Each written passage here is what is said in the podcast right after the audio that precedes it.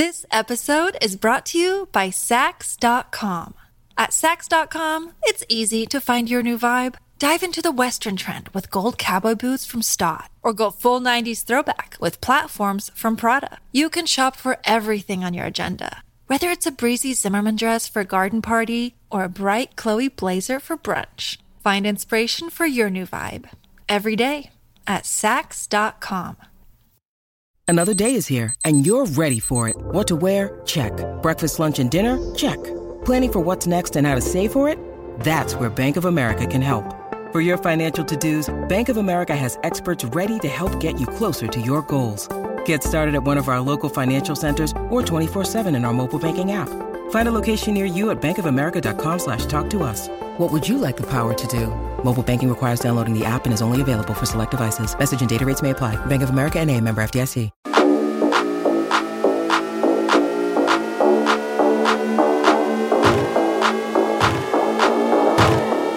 Hello and welcome to the Ramon Foster Show, brought to you as always by our friends at the GetGo Cafe and Market. They are open 24 7, serving hot, fresh food. Moan, happy Tuesday.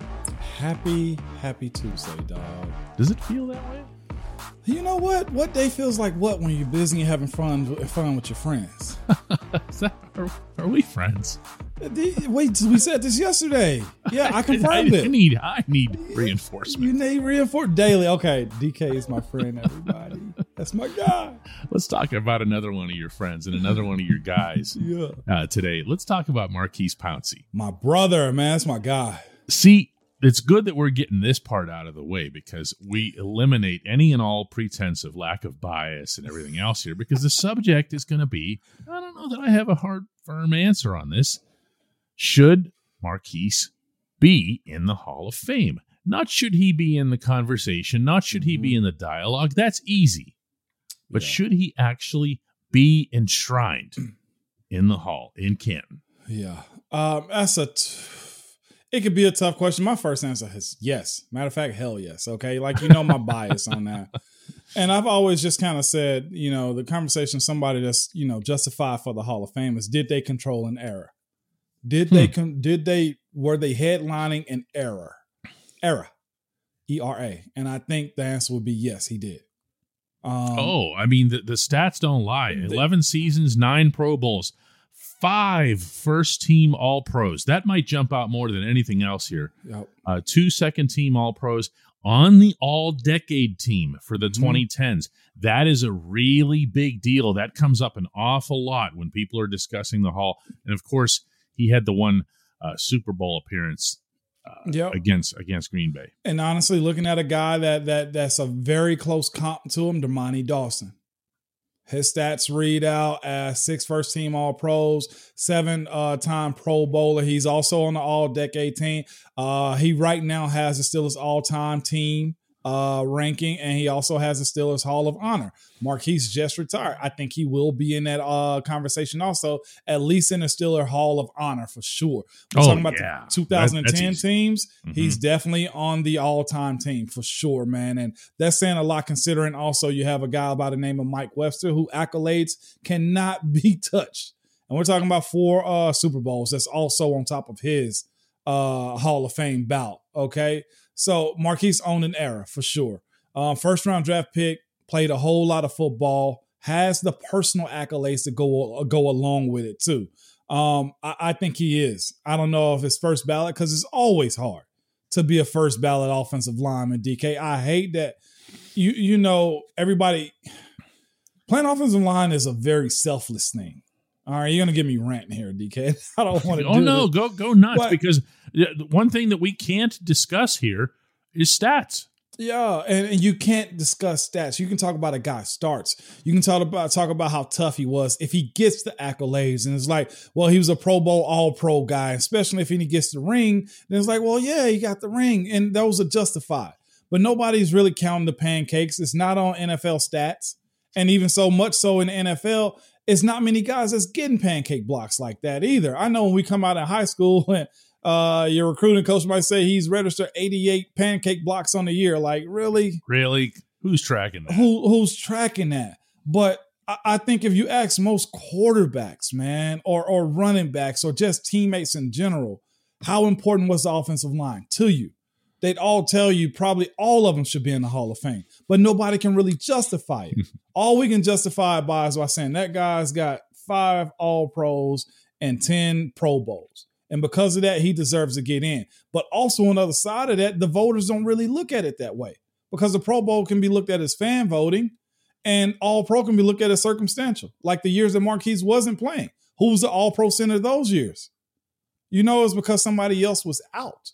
And I don't think that's a fair assessment of what the position actually is because you're asked to do a lot. And if not more than the guys that are getting in on first ballots, it's not many wide receivers that are playing 100% of the snaps every single game.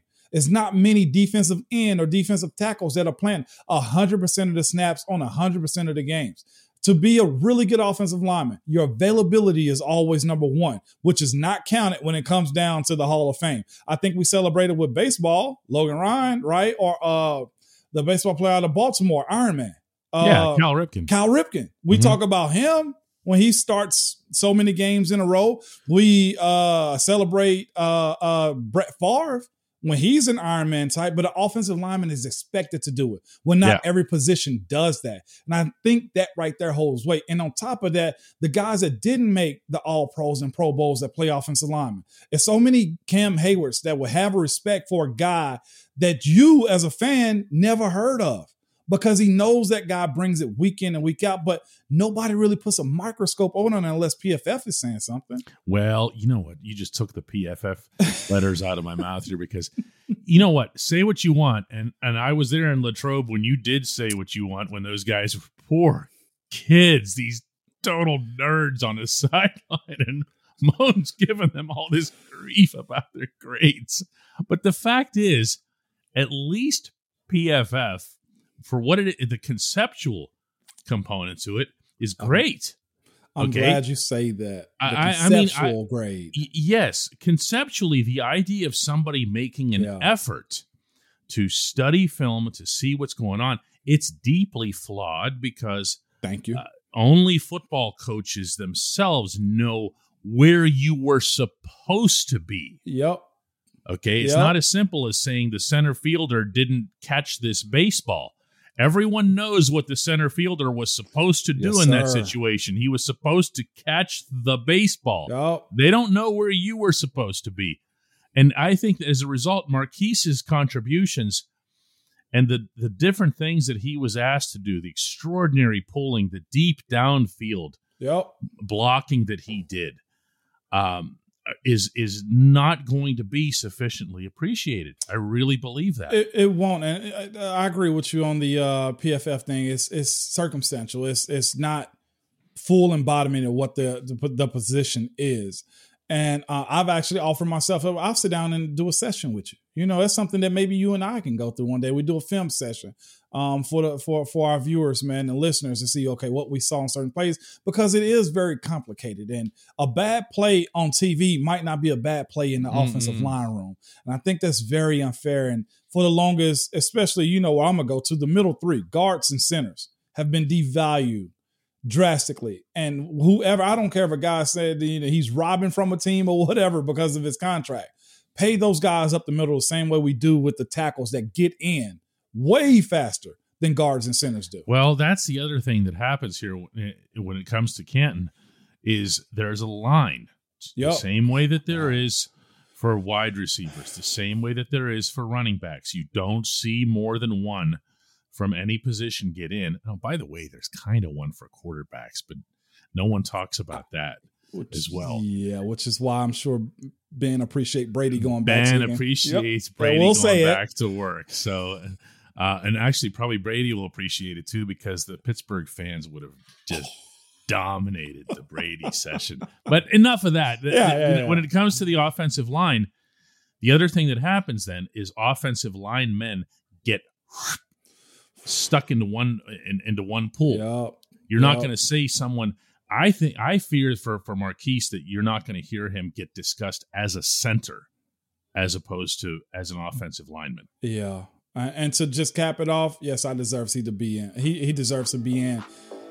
I loved it for it to be first ballot, but our reality is we don't get those votes like that. No, no. Ask Alan Faneca about that process.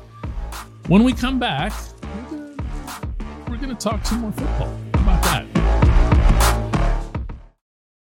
This episode is brought to you by Saks.com. At Saks.com, it's easy to find your new vibe. Dive into the Western trend with gold cowboy boots from Staud, or go full 90s throwback with platforms from Prada. You can shop for everything on your agenda, whether it's a breezy Zimmermann dress for a garden party or a bright Chloe blazer for brunch. Find inspiration for your new vibe every day at Saks.com.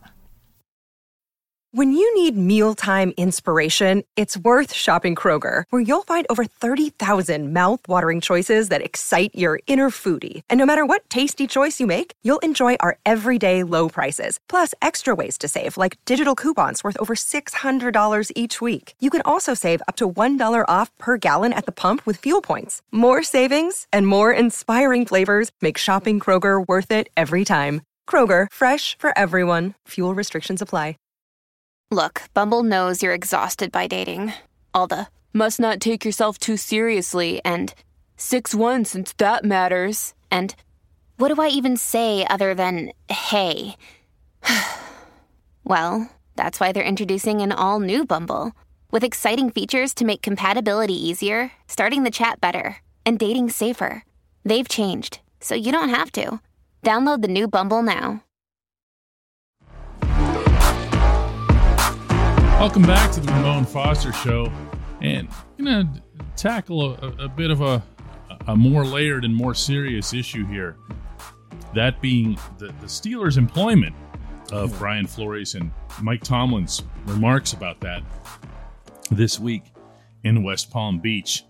Uh, Moan, you know, you would think, or you might think, in a normal situation, that the head coach would find all kinds of different ways to couch well no we we we don't want to have anything to do with this lawsuit issue or anything like that. We just want the football component. Mike Tomlin didn't exactly do that this week did he? No he did not man. He took the bull by the horns with this situation man and, and really just pulled back the curtains a little bit on who he is. You know uh, one comment I saw was you know he didn't want Flores to be on the island by himself while dealing mm-hmm. with this mm-hmm. legal situation. And I, I, think that's a strong stance to take considering Flores made good money in Miami. But one of those owners trumped everything he could do in the legal process too. You know, as far as the support and guys honestly shying away from those type of situations where it's like, no, nah, I'm I'm good. That's a you thing. You know, that's what most people do. That's a you thing. He's like, no, nah, I got a voice. My ownership uh, uh, respects me enough to where they can stand beside me also. And if I want to support somebody through this, while also being on the opposite side legally against the league. And I, I, thought that's very, I thought that was very commendable for Coach T. And hearing him say it, he felt like it was the right thing to do. Uh, yeah, again, I mean, it, it's it's an amazing. Uh, again, the the way he he worded it, just so everybody has full context here. This was the quote. I uh, referring to the process beginning with when Flores was fired in Miami. Uh, Tomlin says, I wanted to stay close to Brian when his legal issues started. I didn't want him to think he was on an island. From a coaching fraternity standpoint, I owed him that. I was in a position to provide that. Um, yeah, wow. That's a lot in one in like one or two sentences though, right? Mm-hmm. And, and it's also just saying if you're thinking I'm gonna back down away from it, I'm not. And, and and again, Coach Tomlin's in a position where I think you know he's he's safe enough to where he can stand on that. And but on the other side, as some people look at it like, well, Coach C, you probably got one or two slip ups and you're out for supporting him. But that's one thing I, will say too. I've Not always kind of admired about the Rooney and, their, and, yeah. and the organization that they are. You be you, man, and and they handle football stuff, but they leave that to the coaches too. And as far as the business and guys being themselves, I've never seen them just blatantly intrude on stuff that they felt was right. And I got a feeling too that if you're a human being enough, when Flores came out with these conversations about the Miami ownership and them wanting to pay him the tank and his integrity more than anything wouldn't allow him to, and then he gets fired and he outed him. I think a lot of people, if you follow the game, you'd be like, I can see Miami doing that. They wanted a fall guy. Or I can hmm. see any organization doing that that's not having people in the front office with that type of integrity. You know, I think mm. that's the biggest point to be made. And Coach T is like, I'm gonna support him because I, I know this to be true too. And you've been around camps. You've seen the coaches. You guys have seen the coaches that come to Latrobe. We've seen basketball coaches in, in, in the NCAA and in the NBA. I've seen football coaches come by in college and in the NFL. I've seen friggin' hockey coaches come by. I've mm-hmm. seen all type of types of coaches. That fraternity that he's speaking of supports each other. Heck, we even saw so far as I hate to use this one, but coach at Ohio State support a guy in a very bad situation. But that's what that coaching fraternity does. That's why you never see those guys crap on one another, really, because they understand what the job is. Everybody's a minion working for the man up top, and it's the league. And sometimes when you have the ability to to push back, you support the ones that do. Specifically, where the issue of race is concerned in the Rooney Rule, Tomlin was asked um, if if basically anything's going to change in the NFL. And I'm going to read the direct quote again. I haven't been in any discussions, and no, I don't have any level of confidence that would lead me to believe things are going to be better. I'm more of a show me guy than a guy who sits around and talks about things. And you know what? As he's speaking, Moan, he's he's it. Where is he at? Okay. Where yeah. is he at? Just show me. All he has to do is look in the mirror at the entirety of his specific fraternity. Yep. And not only that, he's saying this thing at the coaches and owners meeting. Yeah, right there, right, right, right in the middle of them. Right in the middle of them. So that lets you know that fire me if you want to. He'll go get a job somewhere else. If that was what the Roonies wanted to, which I doubt that. Uh, no. And according to this conversation. But I'm with him on this, man. We could talk. We can. They can sit in that hotel all. I think what is it? Breakers Hotel. I think is the name of it. The Breakers Resort. The Breakers. Yes. They can sit there all day long discussing this. But until you see that needle move as far as what the changes are going to be, it's talk, DK. And I'm glad Coach T is actually, as far as people of color, sitting there and saying, or people who are disenfranchised also. You it's specifically color, but it's a lot of people going through day-to-day things that are pushed to the side because color-wise it doesn't affect them. But in reality, a lot of people go through these type of types of things. And one, you need a little bit of support, which Coach T is doing. And two, you need somebody to stand up with you or stand for you behind the scenes. And that's what he's doing. Can't say we're surprised by any of this, right? No, not at all. Not certainly not his approach to it. When we come back, it's our Hey Moan segment.